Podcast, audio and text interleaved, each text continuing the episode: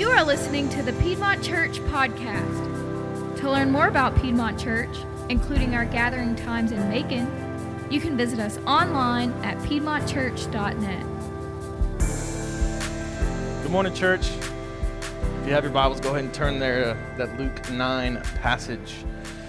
So, at the end of last week's sermon, one of our members came up to me and asked a question. He said, Hey, so this, um, this amazing thing happens, right? Jairus' daughter is brought from death to life. But then there's something significant that Jesus then says to Jairus and everyone else around the people, right? In verse 56 at the uh, end of chapter 8, Jesus looks and he says, and, and her parents were amazed, but he charged them to tell no one what had happened. So, hey, I'm going to raise your daughter from the dead, but I don't want you to tell anybody. And the, the, the person asks, why? Why does Jesus say this? And I think it's a, it's a, it's a very insightful question. It's a great question. It's, and it's something that actually leads us to our text today. So, the answer to the question, very simply put, is Jesus did not just come to perform miracles.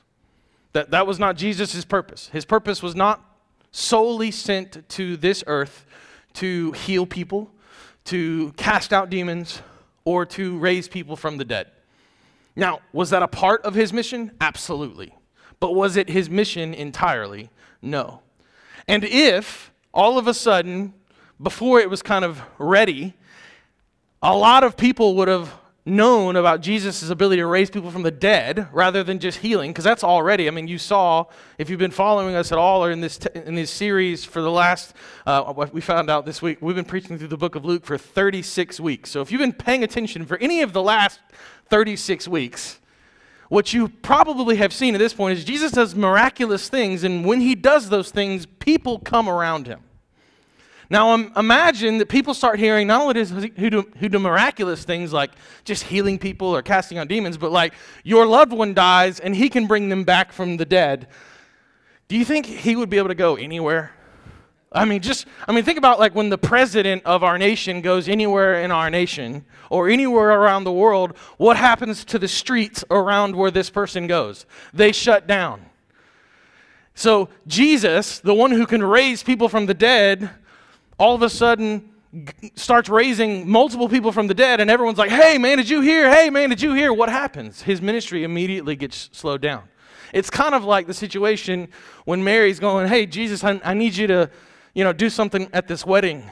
We're out of wine. And what does he look back at his mom and say? Man, it's not my time. There's, there's kind of these moments where Jesus is like, I have a plan. I know you're not seeing this plan yet, but there's a plan. And as soon as I go beyond the plan, we're no longer in the plan. So let me just stay in the plan and you just stay where you are, okay? But there's something important that we need to dive into today when we're looking at this next kind of obscure passage in Luke chapter 9. So, leading up to this passage, we've seen great miracles happen. We've seen people healed, we've seen people raised from the dead, and then directly before this passage, Jesus sends out disciples and he sends them out to preach and to proclaim the gospel so that people will respond in faith. And then they return, and all of a sudden, Luke gets to this passage and he begins to tell us about a guy that we've not really heard too much about and a very weird three sentence place and it's it's kind of a, a, holding pattern if you're not really reading through the whole book of Luke and you just kind of open it up and this is your like daily devotional you're going what does this mean? But in the context of what Luke is writing it is paramount. See Luke is a doctor. He's very well educated. He is not just putting together a gospel account kind of based on you know happenstance or here and there. What he is creating is a very beautiful tapestry that the entire work is going to feed into each other over and over and over again. And so you're going to see a theme here, then all of a sudden that same theme is going to pop up a couple of chapters later, and then a couple chapters later. And that's exactly what he's doing with this little pericope, this little moment in time with these three sentences with Herod. He's referring back to a heart stance. He's referring back to Jesus' parable of the soils sermon. And what he's going to get to is he's going to basically look at you and look at me through the person of Herod and ask, Are you here to see the miracles of Jesus? Or are you here because of Jesus and Jesus alone? So, as I've told you what I'm going to tell you, now let's tell you why I'm going to tell you that. Let's dive in to these verses. So, Luke chapter 9, beginning in verse 7, says, Now Herod the tetrarch heard about all that was happening. Let's, let's pause there. Let's, let's make sure that we have enough context to understand what's happening. So, who is Herod? Well, it says he's a tetrarch. Well, for most of us, we don't know what that means. So, Herod is kind of like a mayor. Basically, tetrarch means one of four. So his dad was Herod the Great. This is Herod Antipas. He's kind of leading somewhere between the 4 uh, BC to 39, or to, yeah, to 39 AD, I believe, is that, if that's right. So here is Herod. His dad has given him a fourth of the land. He's kind of the mayor. And then what you have over him would be like a governor to a degree. You could think of Pontius Pilate. They have an interaction actually later with dealing with Jesus when the Jews want to turn Jesus in for him to be crucified. And, and at first, Pontius is like, This ain't my problem. He's from Galilee. Send him to Herod. Again, you see the hierarchy. So Pontius Pilate, Roman, Herod, not a Roman, dealing over the Jewish people. He has one fourth of them. And so this is who Herod is. Now, Herod isn't highly respected. Herod has uh, some issues. There's been a point in time where at before this, John the Baptist actually calls him out because Herod has stolen somebody else's wife. His half brother's wife, Philip, he steals this, this guy's wife and makes him his own. So he divorces a woman, makes this woman his.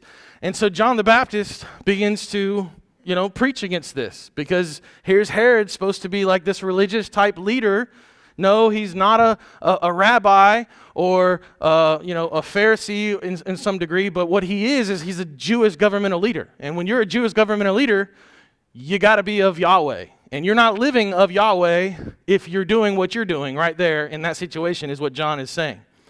And so, what you're going to see in just a second is how this plays out. So, in Luke chapter 2, I believe it is, this is where Herod is hearing about John the Baptist preaching this. But hey, dude, you, you, you can't just go out and take somebody else's wife because you think she's real cute. Like, that's not a thing. That's not how this works. And so, what Herod decides to do is he locks John up. And as you found out in this text, what does he then later do to John? He kills him, he beheads him. And so, here is Herod, not a super highly respected guy, but definitely has power and authority. He is the tetrarch, he is the kind of mayor over Galilee in this situation. What else do we see in those first couple of lines? Now, Herod the tetrarch heard about all that was happening. Well, what was, what was happening? Jesus was healing, Jesus was preaching. Jesus was traveling around, and, drone, and, and, and all sorts of people were gathering around this person, this teacher. Now, you can imagine that the rabbis, the Pharisees, the Sadducees, and others wouldn't have liked this. This would have taken attention away from their temple stuff, all their things that were going on, all of their possible money and other things that were happening. And so they're trying to figure out what's going on with Jesus as well. And Herod hears about all this. And Herod then begins to think, okay, who is this Jesus? What does all this mean? And it says he was perplexed because it was said by some that John had been raised from the dead, by some that Elijah had appeared, and by others that one of the prophets of old had risen. Let's, let's, let's stop there. So here you have Herod, who, not a really religious man, right? Really not set righteous in the, the Lord's eyes. You got Jesus, who's doing a lot of the right things, obviously. And then you've got people around Herod watching Jesus, and all of a sudden, Herod hear, hears about what Jesus is doing, and accusations of who this Jesus is come about. Now, if you know anything about G- Jewish culture, this sentence isn't that weird. So if you go back to, uh, I, believe it's Malachi chapter 4, there, there's a prophecy written about Elijah. Now, if you don't know who Elijah is, Elijah comes about. He's a prophet. Uh, 1 Kings 17, he shows up. Elijah is one of the major prophets of the Old Testament, um, and he, he helps rid the Jewish people of the little g god Baal or Baal, however you want to call it. Technically, it's Baal, but we all say Baal. Uh, so, whichever floats your boat. And so Elijah helps deliver the people from like hardcore idolatry. I mean, this little g God was in big control of the people. Like they were doing a lot of things that they shouldn't have done, and Elijah has come in with the power and authority of God, and he helps cleanse them of their sins and their idolatry. Now, he's not perfect, he messes up a lot along the way. And eventually, Elijah rides out literally on like chariots of fire into heaven. Now, so some people debate did he die? Did he die in the heavens? Did he just ascend? We're not going into all that today. But Elijah is highly respected in the Jewish community. Now, then Malachi 4 comes and it says, before the Messiah returns, before this great uh, kingdom return, this triumphant victory, because remember, what the Jews expected when the Messiah came was a soldier, a military leader who was going to free them from the Roman capti- captives or whoever was holding them captive during the time of belief. And what I mean by that is the Romans weren't in charge during like Second Temple Judaism, and I'll get in that in just a second. But if I'm being held captive by Babylon, I'm hoping that Jesus is coming, the Messiah is coming to return to rid me of the captivity of Babylon. Does that make sense? If I'm being held captive by the Romans, I'm hoping that the Messiah comes and rids me of the captivity of Rome. So Malachi writes Hey, before the Messiah comes to free you of all of your enemies, Elijah will come and he will help bridge some of the gaps between your fathers and your brothers, and people will be united. And so, what they're expecting is they're expecting Elijah to come first, and then this military leader to come with an iron staff to free them.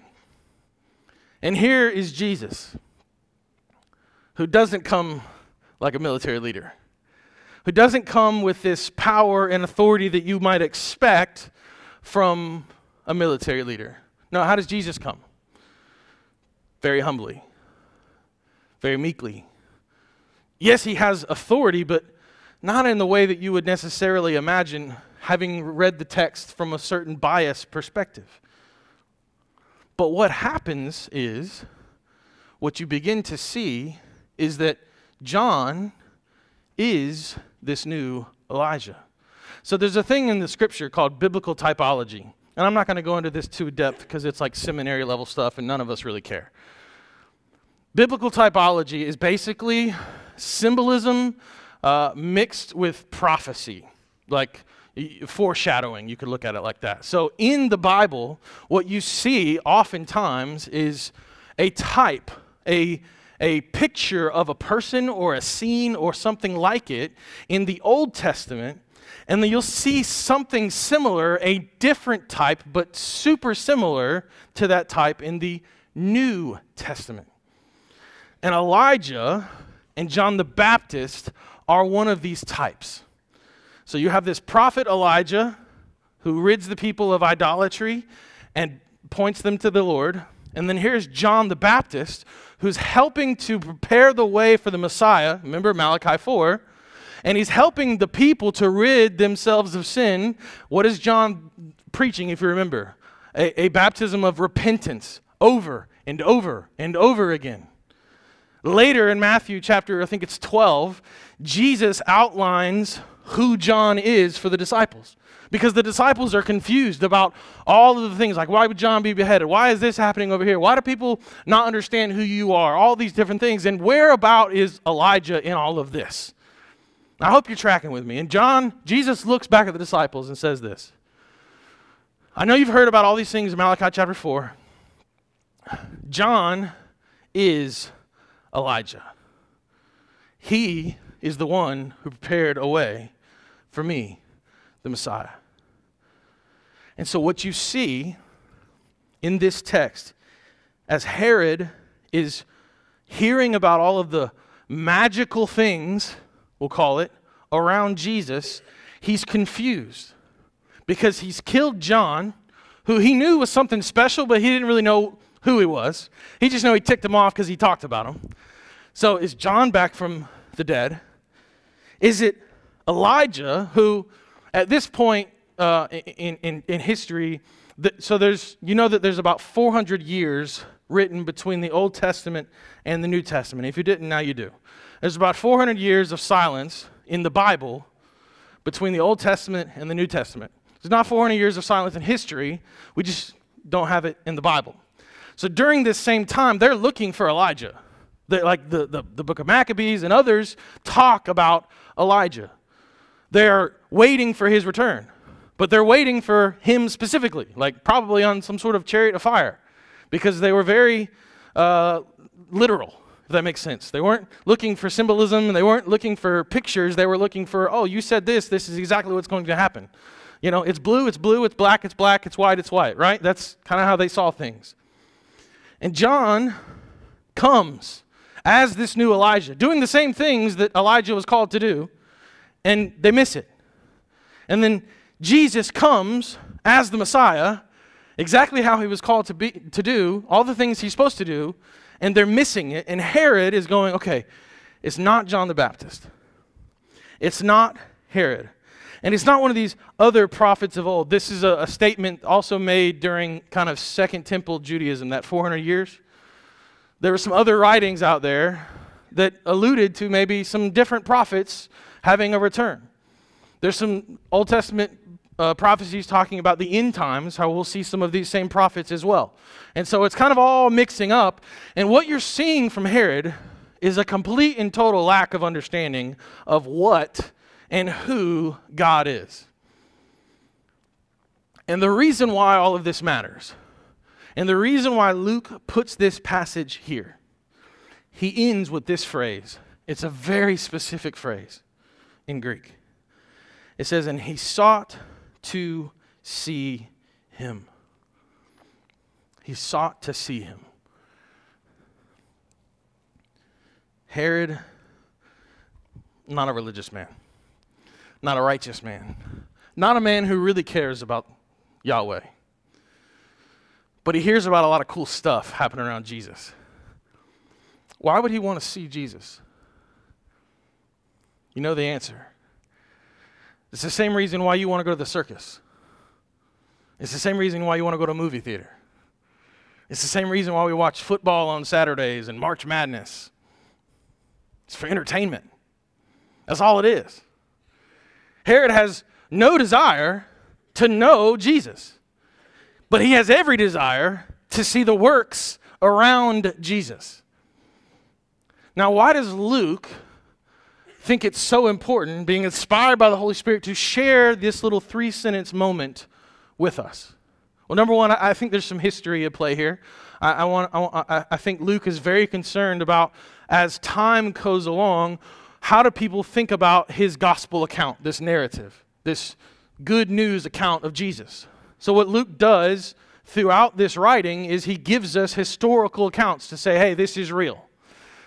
And he gives us moments in time where we can go back through other his, you know, historians and historicity and look at it and go, okay, yeah, yeah, yeah. So Josephus said this, who's a famous Jewish historian. This lines up here. That war happened there, this place, all the things, right? But there's another really important reason, and it goes back to that parable of the soils. And it actually foreshadows to a writing from Paul.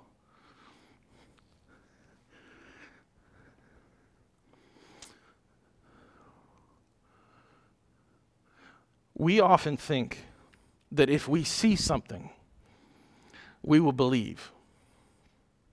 Right?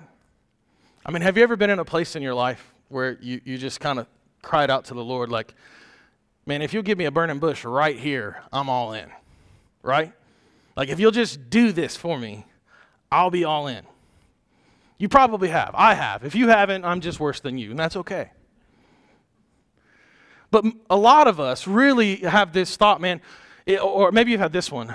Man, if I could have only just lived to see when Jesus actually walked, like if I could have been one of those disciples, I, how could they have had such a lack of faith? They saw all these things.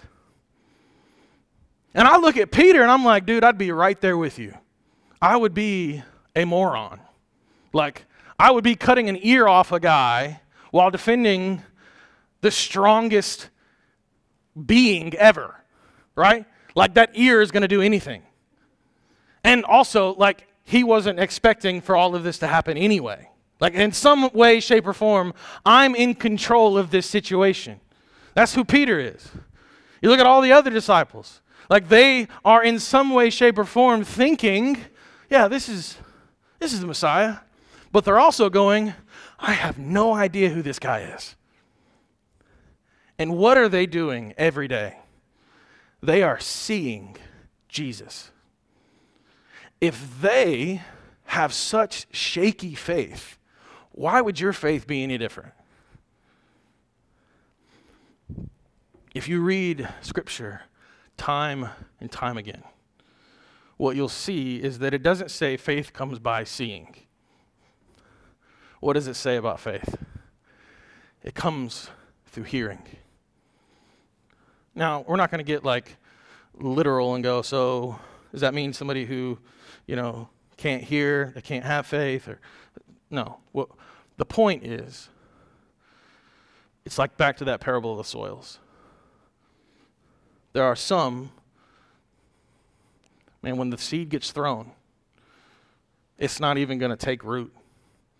The bird is going to come, lift it up. If you weren't here for that, the bird represents the enemy, Satan.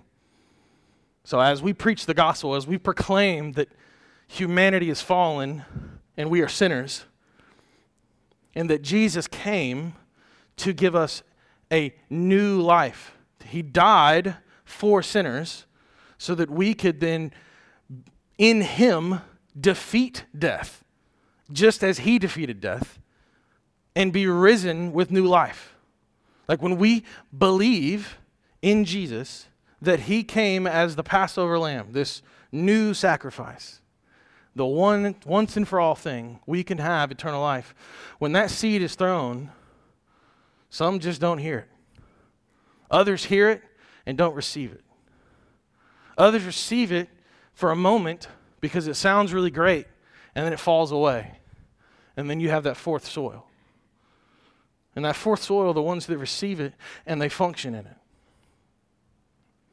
And, and, and so, what, what Luke is highlighting here specifically is a literal example of someone who is soil number one. Man, he's really excited about seeing all the cool things that Jesus does in people's lives. But he doesn't want Jesus to mess with his life. He's not willing to give over anything from him. He just wants to look from afar. And as long as Jesus doesn't mess up his system, he's cool. Is that the Jesus that you know? the one that you're really excited about to see cool things happen. But as soon as he calls you to the uncomfortable, as soon as he asks you to do something that's, man, just a little bit outside of your normal reach, are you going, eh, I'm a little perplexed by this, just like Herod? This is, this is what Luke, inspired by the Holy Spirit, is asking you to do. To look into your heart this morning, today, right now and ask the question Who is Jesus to you? Is he all the things that we sang? I mean, our opening song was a thousand names magical man, mystical creature. None of those are those names, by the way, in case you were wondering. Is he Jehovah? Is he God? and, and maybe the one that definitely draws our attention and gaze and should under an understanding of submission is he lord.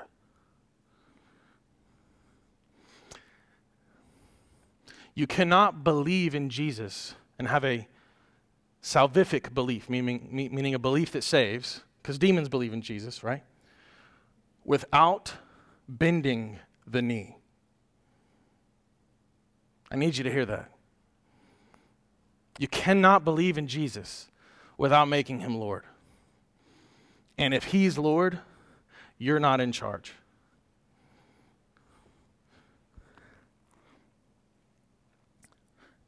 And so Luke puts this passage right in between a, a, a, moment of sending people out and then a moment that's coming next week where he blesses and feeds thousands.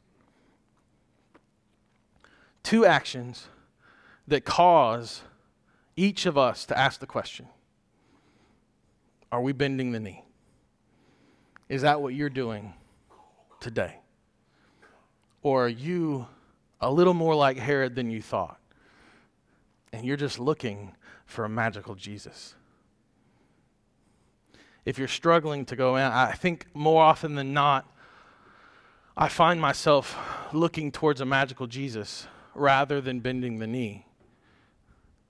I, I would, number one, say to encourage you, the first step in that is just recognition that you are doing that.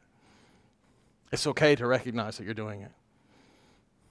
The second step is to begin to pray that you'd submit to bend the knee. Just do it. Just, Lord, I don't know what I need to do. Help me submit to your will. I don't even know if I believe in you.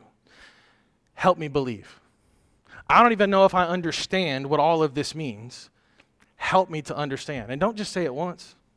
I mean, if you mean it, you're going to say it a lot, right? I mean, if you think there's even a remote chance that it could be possible, if there's even a remote chance that you could spend eternity in hell separated from God, separated from His purpose for you, wouldn't it be worth taking just a few moments of your life every single day and going, God, help me see you? What do you have to lose? A few moments of life or eternity? He says, if you knock, I will find. I will answer. You don't have to be a Herod. You can surrender and you can bend the knee today to the Lord. Not to a pastor, not to a priest, not to a church, to Jesus. Let's pray.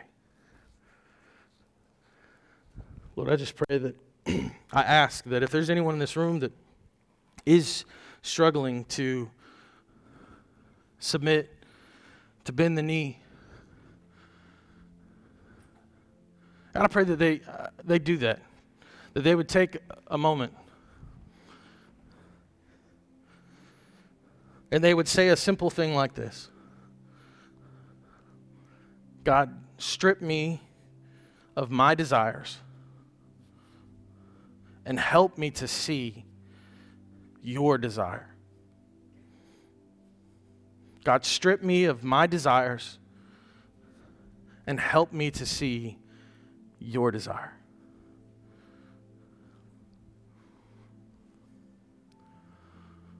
Lord, every single one of us can say that prayer every day. It, it, it needs to be uh, this, this rhythm that we live in. I mean, if we, if we say that we're going to love you, love people, and invest in your kingdom, God, I pray that you'll convict my heart, convict our hearts to say that and pray that to you every day. God, if we find ourselves in, in middle places and we're not really sure where we are, if we're looking for the magic of Jesus or the real Jesus, God, I, I pray that you'll show up in humble fashions to show us that, man, you are amazing. And there are things that you do that seem magical. I mean, this world that we live in is magical. But it's so much more deeper than anything that we could ever call magic. Your being is holy and good, and you designed us for a purpose. God, help us to see our purpose in you. Help us to know that you love us even when we don't love you. that you care for us even when we don't care for you, and we don't care for your people, and we don't care for your world. Turn our hearts from inward focused to outward focused. Help us to be the people that you are calling us to be, to move from death to life through the power of your Spirit.